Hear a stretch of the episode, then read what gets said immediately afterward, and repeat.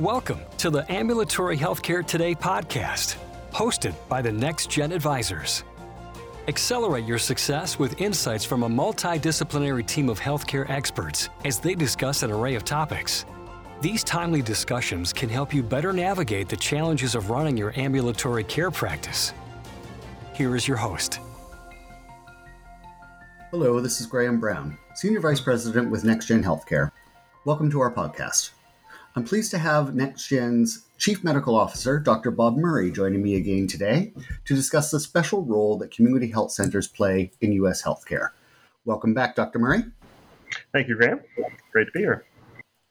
Uh, you recently authored a short article which seeks to demystify the roles that community health centers play in communities across the U.S. And I'd love to focus our conversation today around that. Perhaps you could begin by uh, discussing and sharing some of the early history of community health centers and some of their unique attributes because they're different from other provider organizations. Yeah, that's absolutely right. So, the uh, the history of community health centers CHCs starts um, in the mid 60s, around 1965. You know, at that time, uh, LBJ was you know beginning to wage the war on poverty, and so kind of out of that movement, uh, there were a number of pioneers. Dr. Jack Geiger's uh, often mentioned, who thought that one of the best ways to combat poverty was through better healthcare, especially better access to healthcare. And they thought that the best way to do that was to center health centers around neighborhoods, around communities that uh, were experiencing poverty or were underserved in a medical sense. And so the first two CHCs were founded then. They were originally called neighborhood health centers. And the idea was to partner with the neighborhood to bring the needed healthcare into there. Now, from there, community health centers have been wildly successful in the US and they provide more care than I think many people are, are aware of to many, many more people, more types of care. Uh, but I believe that they're up to um, almost 1,400 community health centers today. There's almost 15,000 locations where they're providing care, and they provide some of the best healthcare that the US healthcare system provides at all. Uh, it happens through CHCs. Folks can go to a community health center regardless of their ability to pay. Community health centers also have, um, they're required to have a, a, board, a governing board, which is made up of at least 50% of members of the community uh, where the health center is located. And so this gives them a very uh, unique perspective. Um, of course, they're funded by uh, the, the government, they're not uh, not for profit entities, but their mission is to understand what the healthcare needs of a community are and then partner with that community in combination with the federal funds that they receive to provide those facilities, provide that care, provide those people, provide those resources and, uh, and education. You, you, know, you spoke a little bit about mission, and, and to me, that's something that I've always found really distinguishes uh, community health centers uh, from other larger corporate entities within the healthcare environment. I've had the opportunity to work with lots of different CHCs through my com- career, and certainly find consistently with clinicians or frontline staff or their leadership teams that that commitment to the mission and serving the really specific needs of the folks in their community is what is often driving them. You may have a similar perspective, but I wonder also how you think that commitment kind of plays out in terms of how they provide care, how they staff their organization. Is it is it different? Do they come at it differently? Yeah, it's a great question. I, I fully share your um, your belief. I mean, uh, community health centers are some of the most kind of inspiring uh, organizations, certainly in healthcare. I mean, there's lots of nonprofits in healthcare, but um, not all of them are driven with that you know mission to provide care regardless of ability to pay, regardless of who you are. Um, and that those are not just words for CHCs. For almost everyone who works in a CHC, that really is their mission. And so, if you picture the entire pool of, of folks that you know maybe want to become doctors or want to become nurses or, or dentists, there's always going to be a certain fraction of them that are that are not in it for the money, right? They are in it for the mission. They're there to care for people and to be part of people's lives and to really make a difference. um, well, a decent fraction of those, you know, go to the best medical schools and get the best training, and they're the brightest minds out there. But they go to CHCs because of because of that mission. Um, and so that's one of the reasons why the CHCs are so popular and so successful is because the people there are are doing it because they love what they do. I think the other piece about the mission is that the CHCs are tied to the community, as I said, and so they are going to go in the direction that the community needs in terms of you know, we are having a big problem with getting people to the health center in our community. You know, maybe it's rural or maybe it's, you know, not in an area of great public access.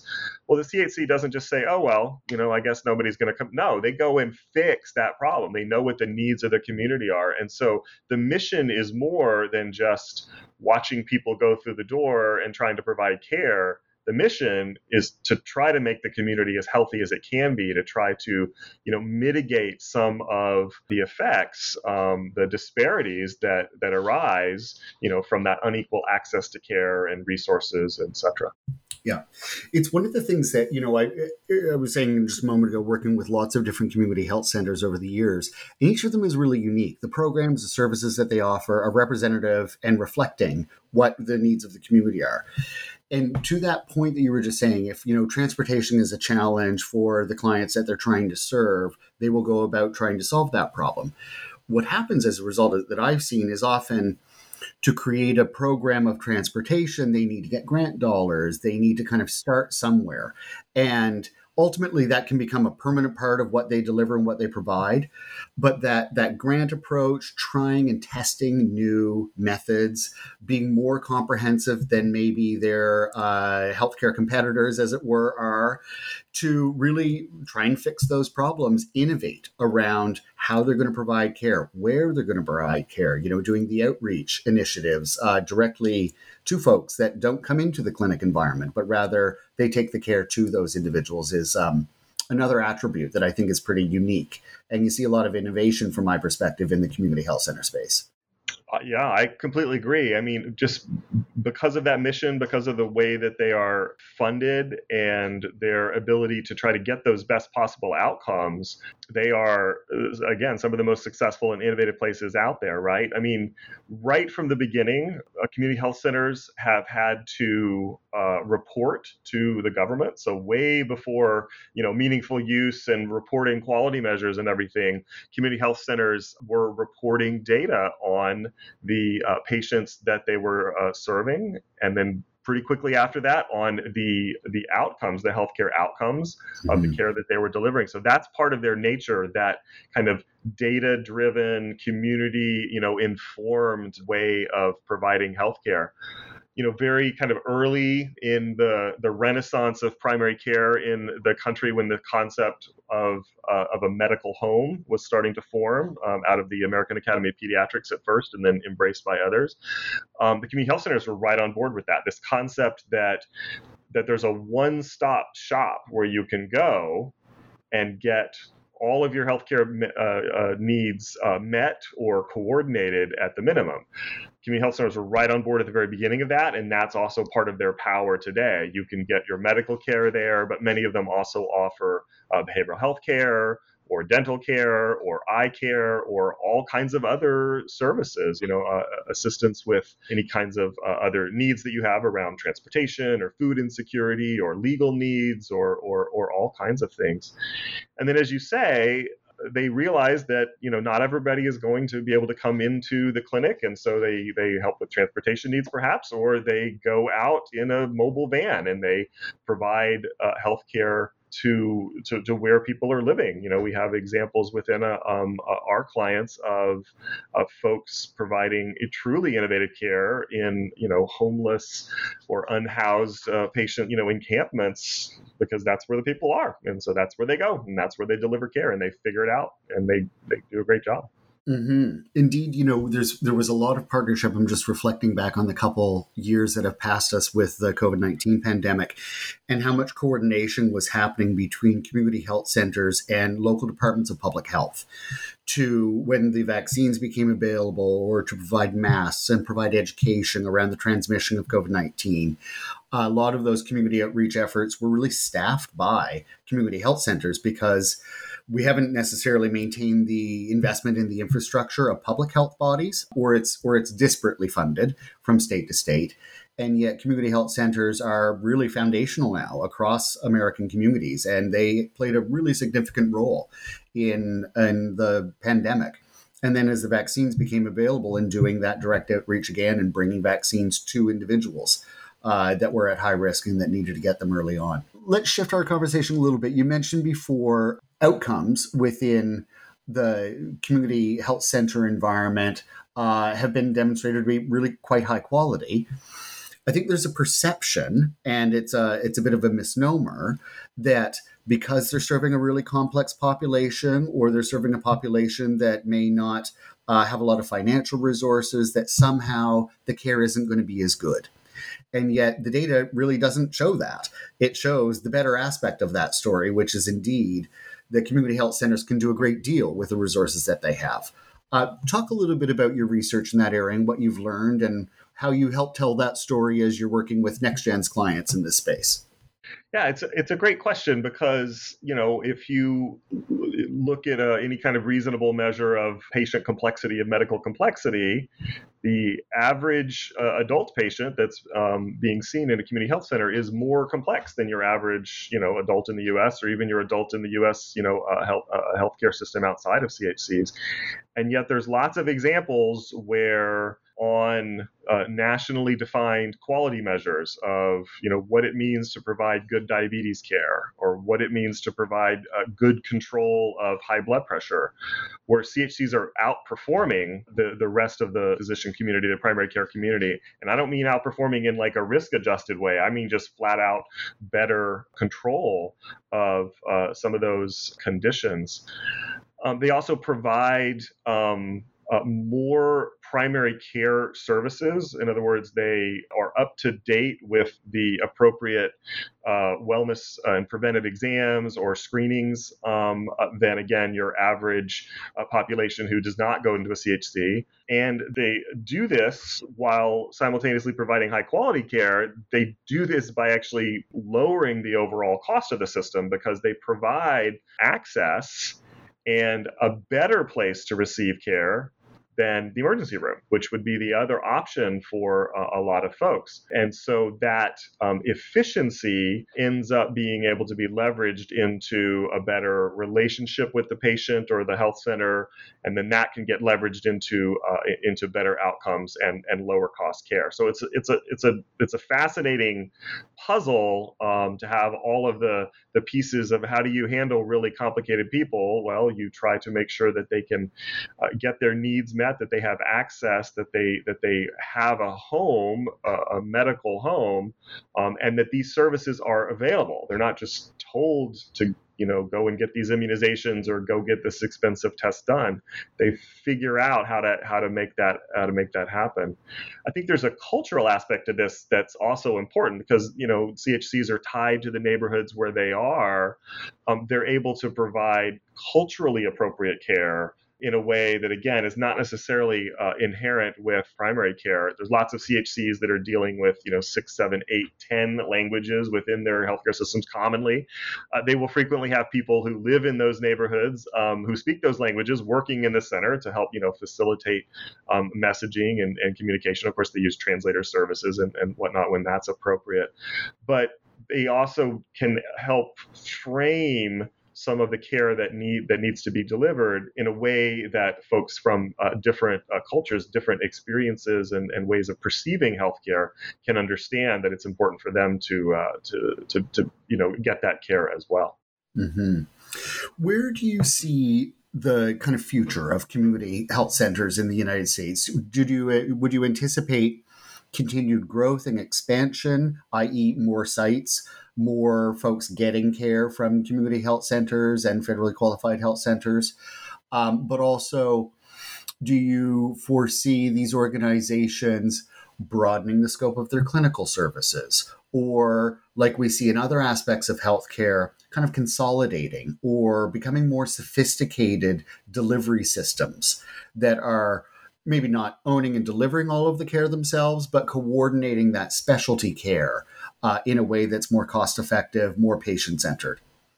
Uh, yeah, I mean, I actually see all of those things um, happening. I mean, certainly the growth of community health centers by either measured by either the number of patients or the number of sites or whatever uh, has continued to pace, and I would anticipate that it that it would continue to do so. I think that the the centers themselves continuing to um, expand the the types of healthcare that they themselves are able to deliver will uh, will also increase um, because if you already have some of that infrastructure and the connection to the community and you've solved some of the common barriers, then it is more efficient to add you know this type of specialty service or this type of uh, new uh, uh, healthcare uh, need you know into that infrastructure than it would be to you know try to find a specialist that all those people could go to or whatnot. I think the the cost pressures on on healthcare are obviously um, ever increasing, and so the fact that you have high quality care that can be delivered